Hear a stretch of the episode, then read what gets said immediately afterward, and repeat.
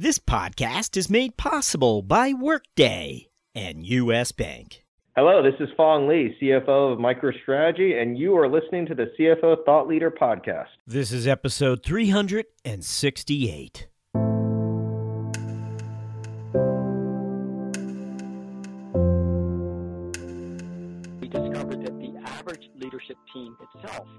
Only sees about 5% of the data that's collected. In other words, 95% of the data that's collected by organizations does not bear into the leadership decision making process. That's a huge opportunity cost. And in that data, we have found time and time again the gems of wisdom that excel these companies into order of magnitude better performance. But you can't get there if you're trying to hide all this data and only leadership can see it, etc.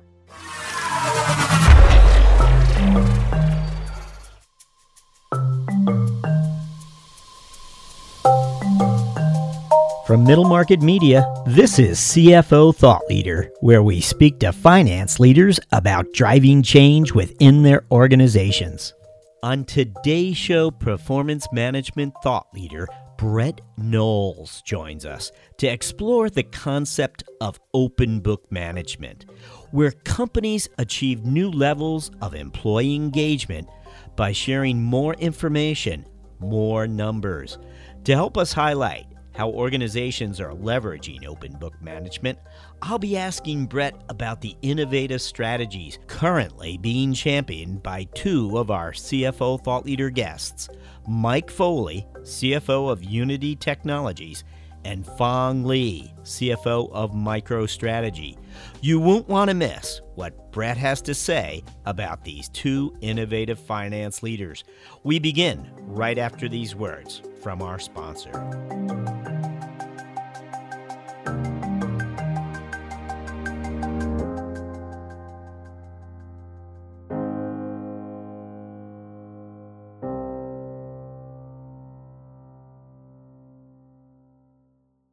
Just as a house needs a good foundation, your business needs a solid technology foundation. At Workday, a different approach to finance technology is giving growing mid-size organizations a distinct advantage. Workday's flexible architecture means that when business conditions change, finance can easily make changes to business processes. To learn more about how a finance system from Workday supports mid size organizations from the ground up, visit us at Workday.com. Workday, built for the future.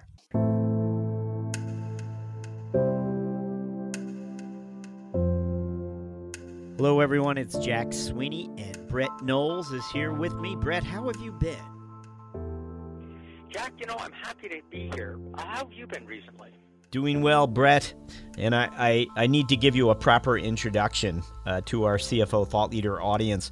Some of you might recall we featured Brett as a guest in the past. Uh, and he is a longtime thought leader in the performance management space. He has assisted and advised over 3,000 organizations from around the world in every industry. Uh, so he brings some highly informed and thought provoking observations to our discussions. Over the last year, some of the finance leaders we've featured on CFO Thought Leader, I, I, I would find myself asking the question wow, I wonder what Brett would make of this strategy or, or this leadership initiative that was being introduced or talked about by a different finance leader. And so I looked forward to producing this episode or one just like it. Um, and I, I, think you'd uh, it's going to leave you with a good deal to think about. Another uh, development that prodded me in this direction was the fact that over the last year, there was one book that our finance leader guests recommended twice as many times as any other book. And the book was 25 years old. So take it back to 1992.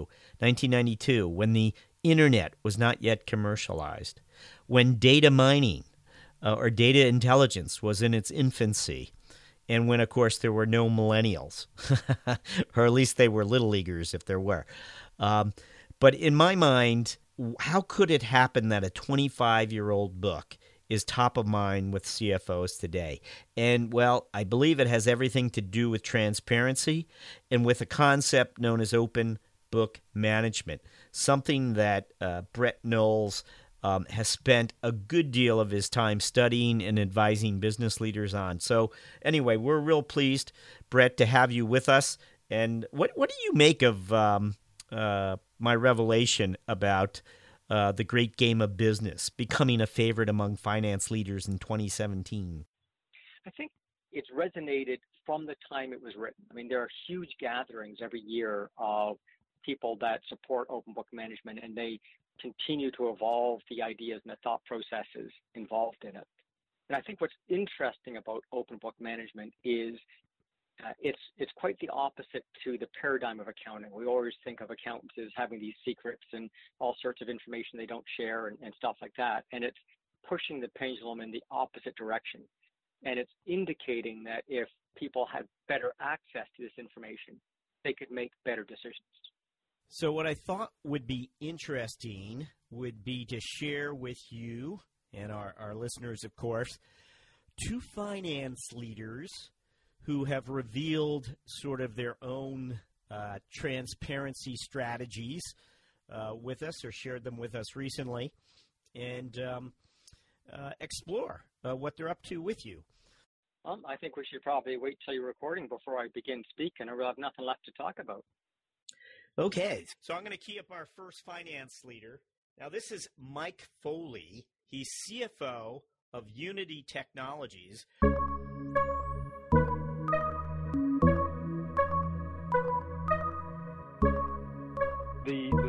Role itself, um, you know, I was excited to come over to, to Unity, join the old, uh, the, the prior CEO of Electronic Arts, who's now the CEO of Unity. Uh, he brought me over, um, trusted me with this role, uh, and I was excited to be able to, you know, bring uh, not just the financial orientation that all CFOs can bring, but also to be a really kind of strategic thought partner uh, alongside him and with the rest of the management team um, because we've been guiding this company on an incredibly fast growth path with very high levels of investment in some areas that you know are uncharted territory, as you mentioned, with VR and AR in particular.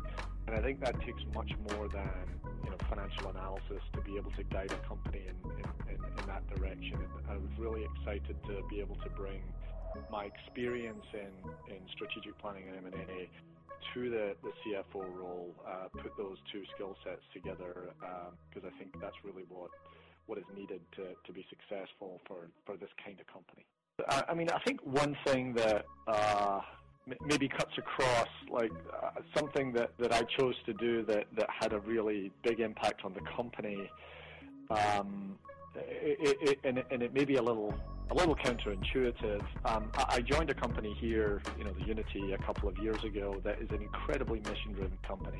People work here really uh, like I've never seen anywhere else to, to fulfill the mission of, for us, democratizing development. Um, meaning putting these really powerful game engine tools in the hands of anybody, whether they can pay for it or not. And, and most cases, uh, people who use Unity don't pay for it. Where where that gets interesting, of course, is as the CFO needing, you know, and it's important that we can drive revenue of the business and you know, the danger at the margin is that those two conflict with each other. Uh, many companies face this uh, at, at, times. How do we do the right thing by all of the users of our products while making sure that we can grow the revenue line? The most important thing I did to, to, to kind of inform that internal debate within the company oddly enough, was just radical transparency on our financials um, in a way that I really didn't expect to do coming in or uh, to be to ever do as a CFO. I send every board deck with every single thing in it to everybody in the company with a, a deep commentary on the financial position of each of our products. You know what you know how many what percentage of our customers pay us, and, and it, it changed the debate uh, within the company on, on how we do things from almost like a you know religious debate, uh, you know, to, to actually an informed debate um, where you've got 1,400 people who have all the information that the board has and more, uh, starting to talk about how to bring these two almost competing ideals of, of building a strong business and, and, and putting these powerful tools in the hands of as many people as possible. To, to, to bringing most people towards the center of thinking about how to you know work those two together versus you know sort of being strongly religious on some some people were saying make our product free for example. Well now they understand that that's not practically feasible uh, looking at the you know the, the business uh, others uh, you know wanted to to you know make it much more expensive for example and they, they understand that we want to grow our market share. So it's really made our, our 1,400 people at the company, informed consumers of financial information to, to actually make much better decisions at all levels of the company. Um, there's obviously a risk to being that radically transparent, um, but I have to say that the benefits of informing everybody in the company at all levels to that level of depth have far outweighed any risks that I foresee um, of, for example, that information leaking outside the company. So um, it's not really an aha moment per se, but the, the, the, the response I got to sending that depth information to everybody in the company has been extremely positive and, and really has in, elevated the discussion within the company on, on how we run and how, and how we make decisions. Um, but but you're also responsible for managing the risk, which it would seem that even uh, for competitive intelligence reasons, 1,400 people have this deck that, that pretty much probably reveals the company's strategy overall. Is there? And again, I'm sure this has been debated, and the thought was there's just too much positive energy that comes from this. Am I characterizing this crazy, or is there a? Um, oh, that's right. I'm, I'm on the page with you. Right. You're, you're exactly right. Now, I, I don't know if the, the, what I, what I'm doing here is is uh, you know like a, a replicable lesson learned for every company. I think there's an element here that our competitive landscape. Um, certainly, you know, there's there's competitive intelligence in those those decks that lots of companies would be interested in. But you know, frankly speaking, we've got one serious competitor uh, in our in our market. Uh, you know, you mentioned we're 70% AR and VR development where you know close to half of games in the world are made on Unity today. So we, we, we have a, a position whereby there's really, you know, frankly, one company that I would not like that deck to get in the hands of, uh, and, and most others. Uh, it's, it's really the, the risk that we're taking as a company isn't to do with market forces or competitors as much as it is to do with the heavy level of execution that we have to do and I think that does influence, um, you know, my willingness to be more open with the information um, because really, at the end of the day, we've got to line up and execute, and if we do, we'll do well. You know, VR and AR is going to evolve as a market. If we can maintain our position in that market, we're going to do well. That's all execution, but it needs to be informed. Everyone needs to be informed, so we're all pulling in the same direction. So it's a calculated risk, and you know, maybe we'll talk in a year, and I'll be kicking myself. I hope not.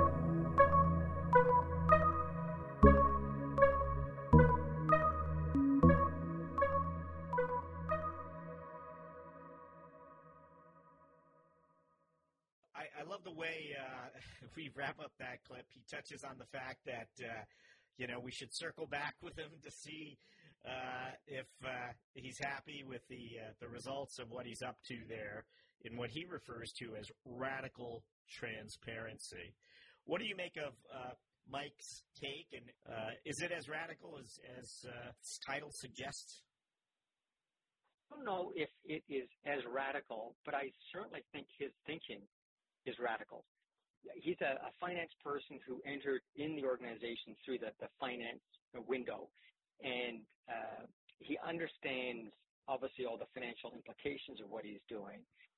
What I thought was interesting is by like the third sentence, he's talking about Unity as being this mission-driven company. Now, we think of mission-driven companies as, uh, you know, uh, the United Nations and uh, Oxfam and, and organizations like that not a for-profit organization.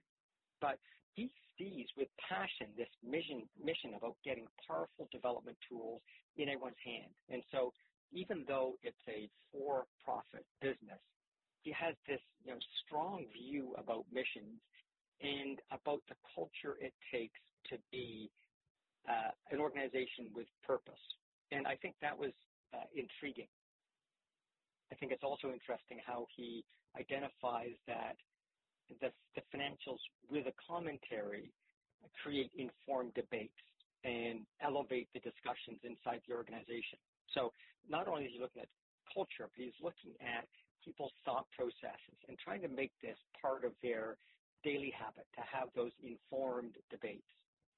Do you think he'll be successful in modifying the behaviors? I think that he, he will be hugely successful. I don't know if he recognizes it or not, but he, and the irony here is he's in an organization that uh, provides tools to build online gaming. Now, online gaming, or in fact any gaming, uh, plays on our intrinsic motivators. No one gets paid to play an online game. They do it because it's self-satisfying. It's intrinsically motivated. In our jobs, we're extrinsically motivated. Our boss gives us money, and that's supposed to be our motivation as external as extrinsic. Internal uh, motivators in the business world, if you read Daniel Pink's book and other research, there's basically five things that drive us as employees purpose. We need to understand our purpose. And, and again, in an online game, we understand the purpose. Now, in, uh, in this case, Mike talks about using the financials to describe what that purpose is. Mastery. Mastery is all about practicing what we do and get better at it. Online gaming, you keep repeating that level till you're good at it. And he talks about people having these bi-weekly conversations that, that not only gives you mastery, his ongoing, his radical transparency hits the third intrinsic motivator, which is about progress. We need to be able to see that we're making progress. And you cannot do that if you don't share the financials. That radical transparency is imperative in online gaming. It's also imperative in game mechanics applied to business. And then the fifth one is socialization. Socialization is we need to, your, your, kids, when they play online games, they talk about it amongst themselves, whether it's chat groups or when they're together. He does that with these ongoing meetings. Now, Jack Stack talks about the same thing, those ongoing meetings. Uh, Sean Covey in his book, The Four Disciplines of Execution, one of the four disciplines is about those ongoing meetings. So it's interesting that it's a gaming company that enables gamers and they're applying those same game mechanics on how they manage themselves. Okay. We have another uh, finance leader we'd like to share now. Uh, I thought it was interesting how Mike talked about having this deck of slides. You, you, know, it's almost like this this physical deck of slides that's being shared widely. Um, our next uh, finance leader is also talks about sharing information. Uh, but in some ways, he gives us a little greater detail how that uh, information is being shared. You'll hear from Phong Le, CFO of MicroStrategy, and Brett's take on the finance leader's innovative approaches after these words from our sponsor.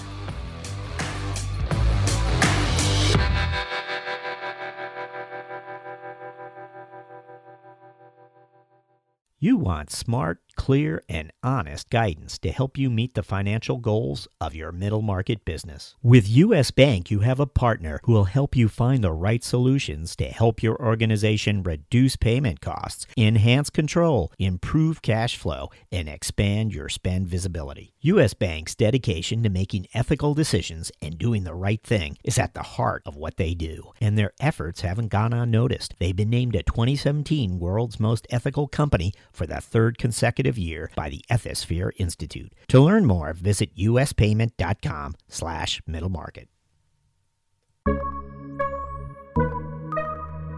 Yeah, well, my, my vision when I entered MicroStrategy in finance is not much different than my vision anywhere in finance.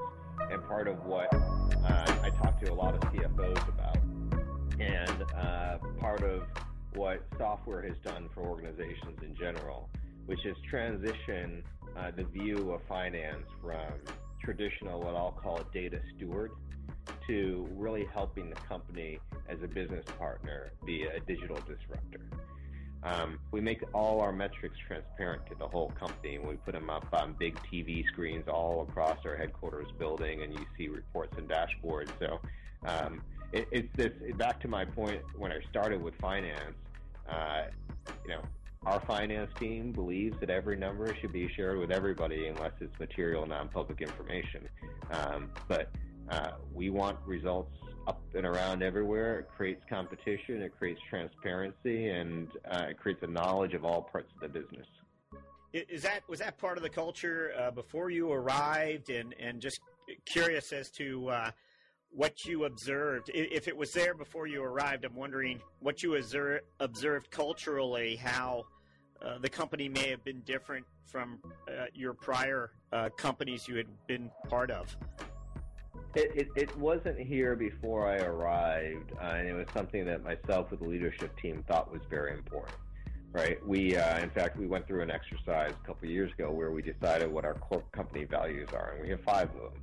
We have engaged, precise, agile, transparent, and cheer- cheerful. But we consciously decided that one of our values is transparency, right? And and so we had to really create that.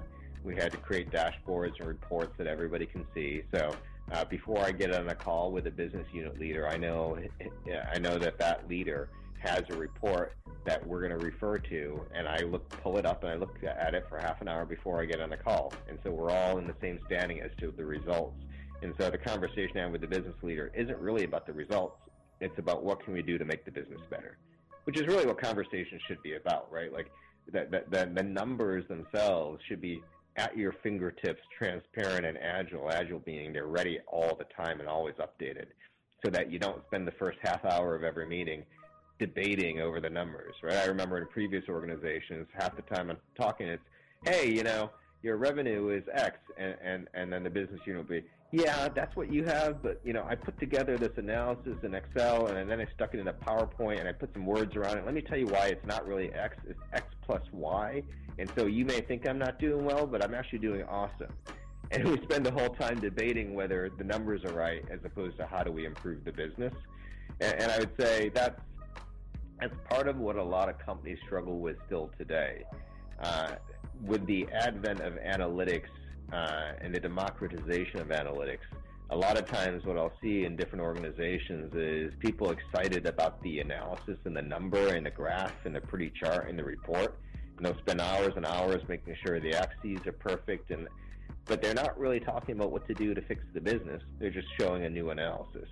Uh, and so that's part of the culture too, uh, is the transparent information leads to quicker decision making. And, that's what this is all about when you, when you get down to the bottom of it, being a business leader or uh, being an analytics company. It's helping better and faster decisions get made.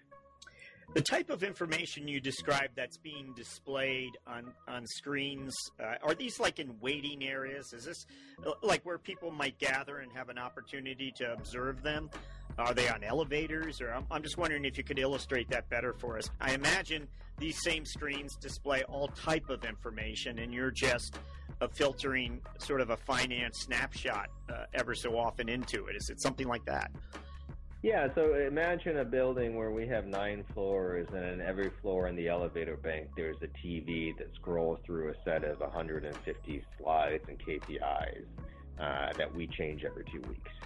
Um, and then if you were to walk into the technology area, there's a nine screen, 50, there's, you know, nine 57 inch TVs that form a wall where people gather around and have discussions about metrics, and, and it's, it's an informal meeting place that has a couch sitting in front of it. And imagine replicating that TV across our nine floors. And our executive floor, we get the grandiose 12 TV version, which is even bigger than that. And each TV is a different set of dashboards and metrics. And we have meeting rooms that are reserved for sales, reserved for services, and outside each meeting room is the current stats for that particular department. Um, so they're they're everywhere in the building, first of all, and they're custom specific content to uh, the place that they sit. Right in the elevator bank, you have sort of news about the company and, and, and changes, you know, in the business, and we distribute that around to our over 20 offices all around the world too. Uh, but then you get to a department floor, and they have department-specific metrics and information. And the executive floor, you see everything is customer satisfaction part of that as well? Customer satisfaction, case backlog, timed, you know, uh, t- time to response, time to fix are, are big customer support metrics. That if you go to the fourth floor, where a customer support team sits, they have those metrics all over the place, and they know exactly how they're doing any particular day.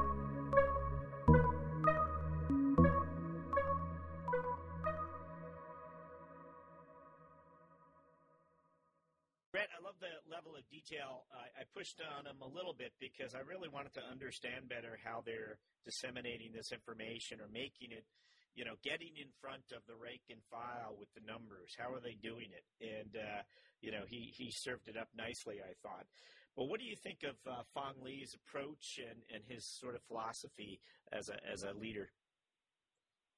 Well, uh, there are a couple of data points that really stick out for me. Early in his interview with you, he talked about, uh, in this great quote, the transition from data steward to business partner. You know, how do we as CFOs make that transition from just being a scorekeeper or purveyor of data to a business partner that he describes a digital disruption. I, am not quite sure what he means by that, but he goes on to talk about uh, an environment where they improve the knowledge, the business acumen employees. And again, just like with Mike at Unity, he very quickly moves into culture. If you remember, he quickly rattles off the five cultural attributes engaged, precise, agile, transparent, and cheerful. I thought it was interesting that as a CFO, you know, he stepped over the line. He understands the person side of uh, the equation. And transparent he highlights as one of those values. And it's all about enabling quicker decision making and allowing people to fix the business. So I thought it was interesting that transition from CFO to business partner, the quick movement from business partner to culture, and then looping it back to about quicker decision making. Both these companies happen to be technology companies. Are technology companies out in front in many ways? just because of their comfort with data and their ability to move it? Well, that could be. Uh, partway through uh, the conversation, Phong Le talks about, uh, of course, these the omnipresent data. You know, there's screens everywhere, and I thought that was interesting. You, know, you can't escape from it. It's not periodic updates. It's you know ongoing, near real time, every single floor in the nine floors, plus you know a special helping in the executive level. But what, what I thought was absolutely intriguing is he talks about 150 slides. 150 slides are produced every two weeks that are put up on these screens. So uh, what's there? 150 slides. That's a lot of numbers I'm shoving at people. And every two weeks, you know, some of my clients are lucky if they they talk to their their employees once a year. Uh, once a quarter seems phenomenal. Once a month is incredible. But these guys are doing it every fortnight. It's an unbelievable it, whether you call it transparency, openness, access, is just this omnipresent conversation about data. Now, it may be because they are technology, but I don't, I wouldn't rely on that.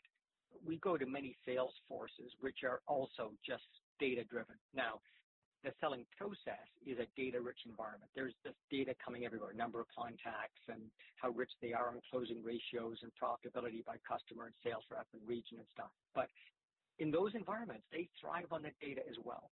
So these guys have been clear, I think, Jack. It's all about the culture. Once you build that culture, then the information is warmly received. And the question that uh, surfaces in my mind is that is there a new, uh, I would use the word alignment being achieved uh, between culture and transparency, greater transparency. And in regards to the millennials, um, is this uh, sort of a cultural attribute, transparency, that they plan to, we should expect that they'll bring into the future, into the upper ranks of management as they continue to advance? Well, um, you made two points there, so I'm going to focus on millennials first. So, Jack, that's a great point about the millennials. I thought about this a lot, and our clients have all sorts of age categories, and we work with clients like Unity and um, uh, MicroStrategy all the time. And the issue is that millennials aren't asking for anything that you or I would also not ask for. The problem is we've had 20, 30 years in the industry of not having that, and we think that's the norm. But that isn't the norm. Uh, we now have the availability of data and the technology ability to make it available. And gosh, we would have loved to have that 20 years ago. We didn't have it. So the millennials aren't asking for anything that we wouldn't want, nor are they asking for anything that we cannot deliver. I think the two most important points about what both Phong and Mike have shared with us is, uh, first off, we don't need to keep the financial numbers top secret. That's been our our legacy, our our albatross that we've had based on how we were brought up in business. But that doesn't make good business sense in anyone's book. So get over it. Understand that there's nothing wrong with sharing the data. Secondly, we obviously have to educate and support people so that they understand how to interpret that data, but that's also not a barrier.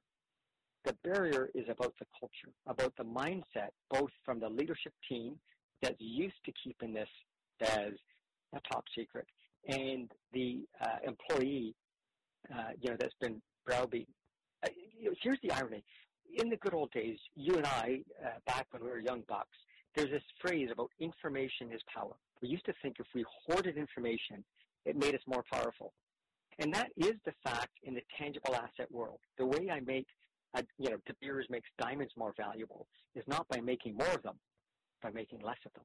They buy all the diamond mines, but they don't necessarily harvest all the diamonds. They artificially constrain access, which pushes the price up. That's the old economics model. That doesn't work in a knowledge creating environment. If you read Nonaka, the knowledge creating company, the issue here is abundance. So if you and I, Jack, knew all this stuff and we interviewed all these great people, but never shared it with your listeners, that's, you know, information is power, I'm restricting access. But we would create so much less wealth than you're able to create by abundantly sharing the wisdom of these other CFOs. So in the knowledge industry, you can only create value by abundantly sharing them. It's completely opposite to how you and I were brought up. So this idea of transparency and sharing is actually how they create value. Because now I'm not dealing with one brain, the CEO making decisions or the CFO. Everyone can make the same decision. And we all have equal insight but different intelligence. So we get way more intelligence applied to the problem. So I'm suggesting this is the right way to do business. It's a shame that you and I were brought up in all the wrong traditions, but hopefully it's not too late to teach old dogs new tricks. Okay, well, I'm, I'm going to refuse to end on that last comment and instead ask you one more question. Um, you know, it's interesting. I, I, would think companies, whether they're public or private, uh, transparency can be tricky in different ways. Uh, but uh, trickier for one than the other? perhaps? Um, I suspect it's more difficult public because you have SEC regulations that you have to work around.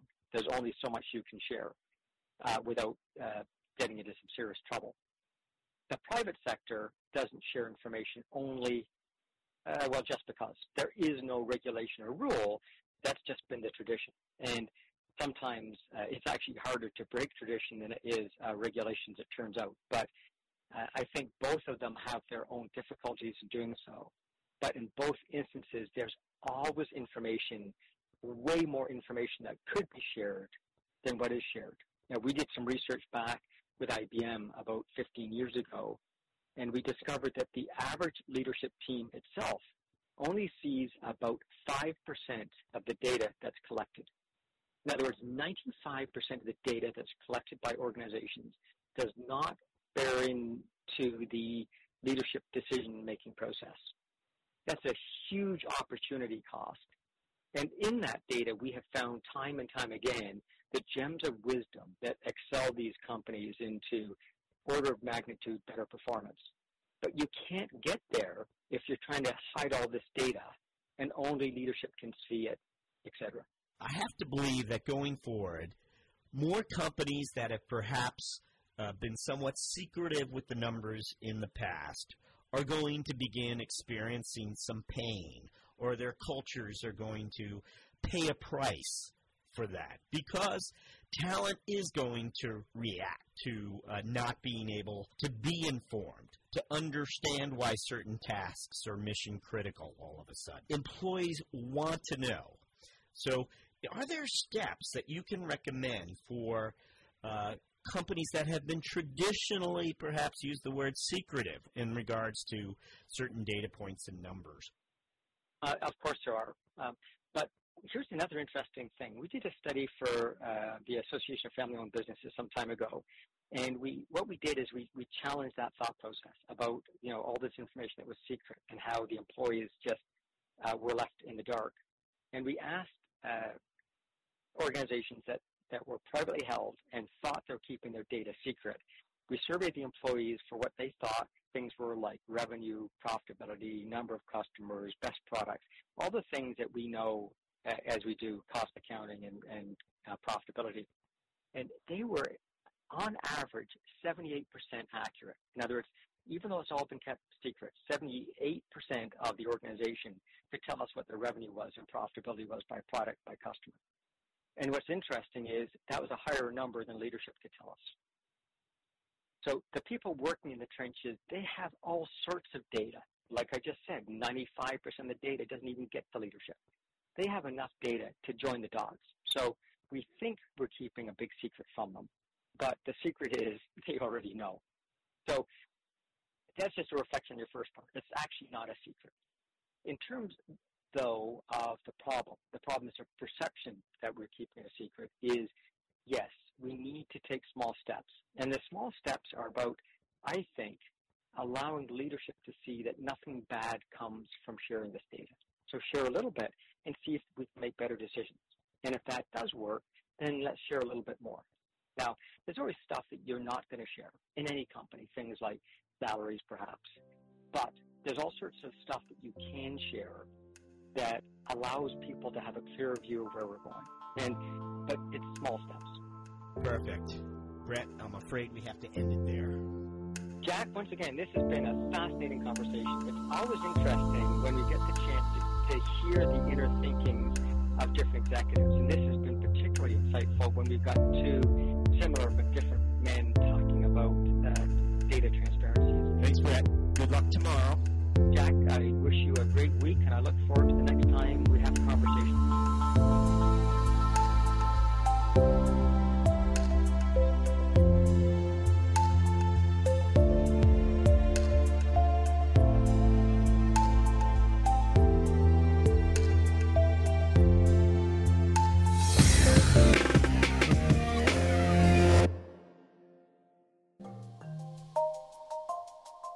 Thank you for listening. And don't forget, Thought Leader listeners, you can now go premium at CFOThoughtLeader.com.